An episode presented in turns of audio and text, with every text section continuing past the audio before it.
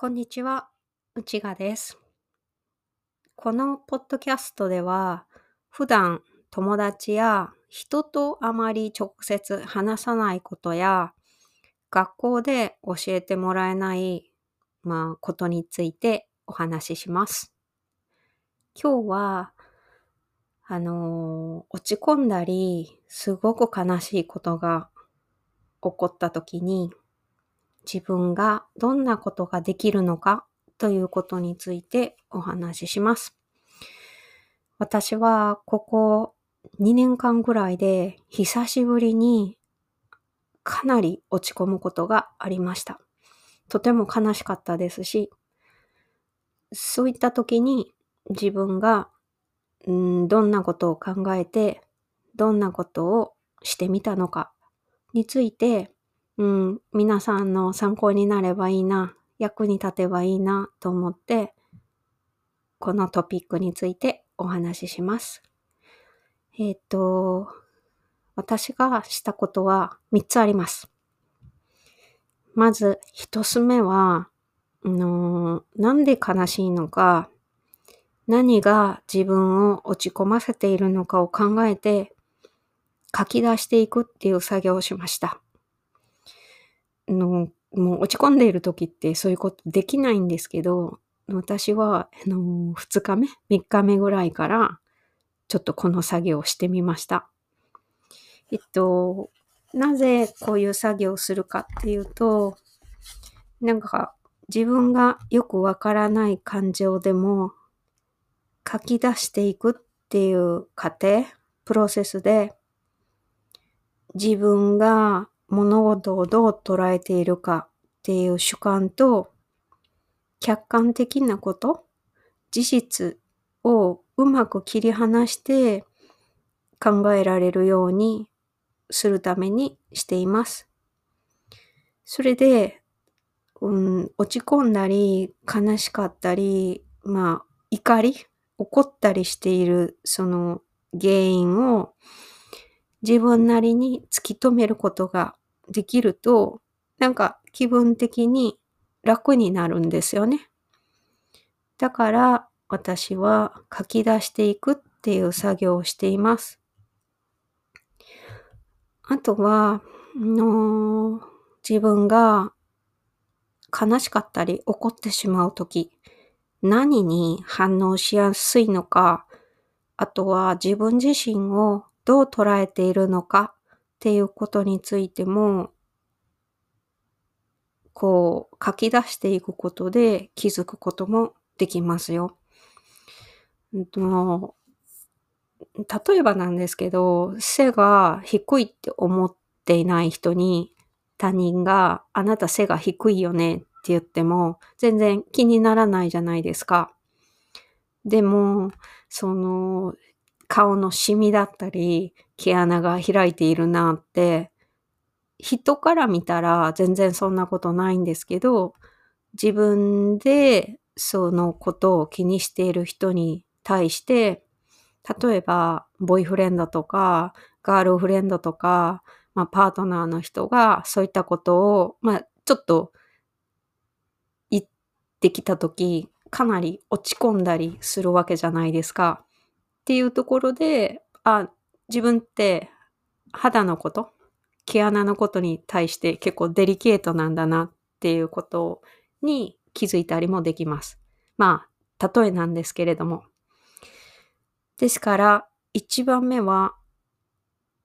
自分の、その、よくわからない感情とか、起こったことについて、まあ、書き出していくっていう作業が一番目に自分がやったことです。二番目は、自分が楽になること、リラックスできることをするっていうことです。私は、ホットヨガに行くことにしています。ホットヨガに行く気さえ起こらないくらい疲れていたり、もう精神的に落ち込んでいるときは、家で、その、ネットフリックスとか、アマゾンとか、ビデオとか見て、その、見る、まあ見るようにしていますね。映画とかドラマを見ると、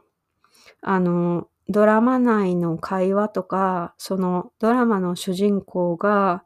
考えていることが何か自分ができることのヒントになったりするんです。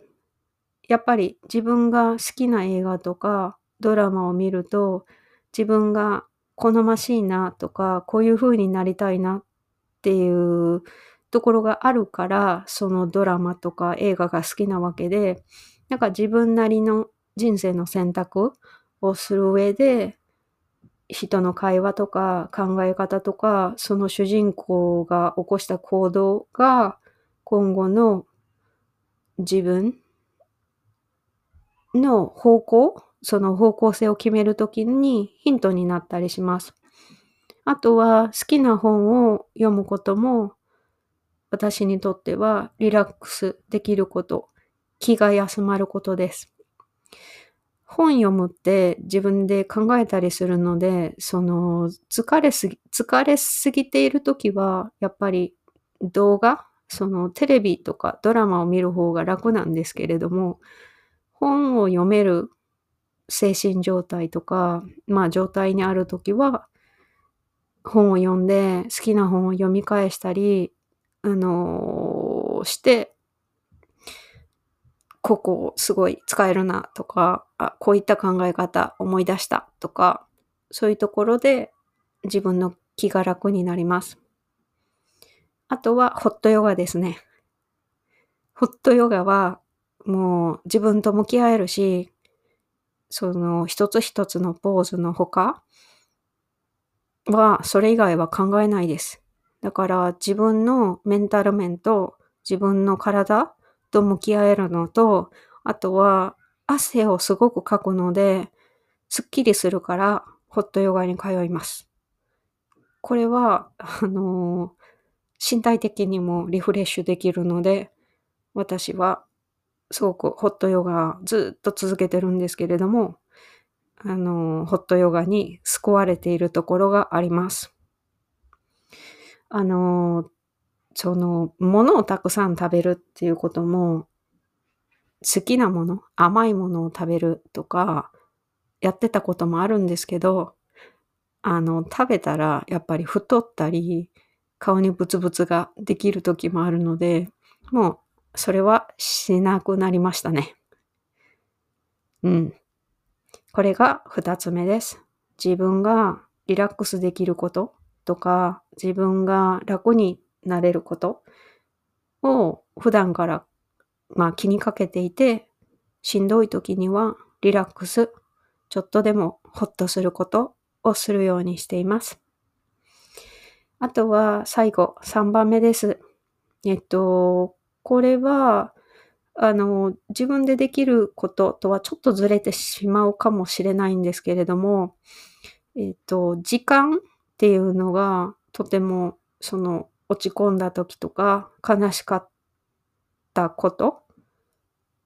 に対するその自分の感情のあり方にかなり影響を及ぼすなと思っています。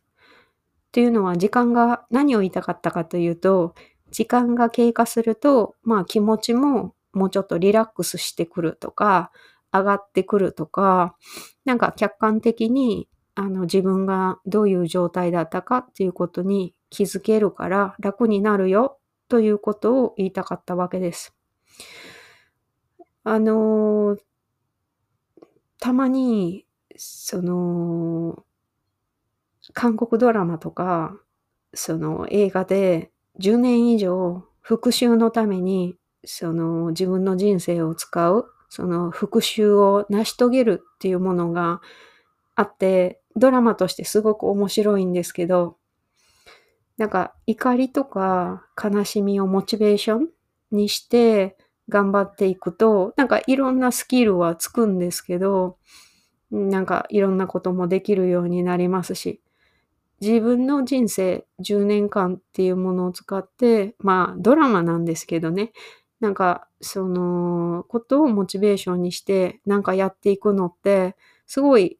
自分に負荷、なんかストレスじゃないですけど、なんか自分に、うん、稼、なんか負担をつけて、そのまま生きていく感じが、ちょっとしてしまいます。まあドラマなんですけどね。何回も言いますけど。あのー、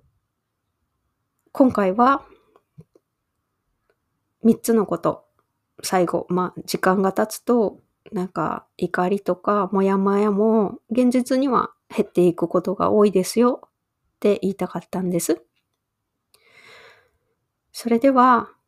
今日は落ち込んでしまったりとか悲しいこと、悲しいなと感じた時にやれることについてお話ししました。えっと、もしよかったら皆さんは普段落ち込んだり、すっごく悲しかったりしたことがあった時に、どんなことをして気分転換しているのかとか、私が今回ご紹介した紹介、ご紹介したことについてどう感じるか、またご意見いただければ嬉しいです。あと、元気がない時とか、今日私は、えっと、自分が、自分を落ち込ませている時に、えっと、書き出していくっていうことを言ってたんですけど、それについて、その、同じことをおっしゃっていた芸人のバービーさんの本最近読んで、あ、同じことされているなっていうのがあったので、おすすめの本などについても、スクリプトのブログでご紹介しますね。もしよかったら読んでみてください。私はすごい面白かったです。この本。皆さんおすすめしたいです。では、これで内側のポッドキャストを終わります。また聞いてくださいね。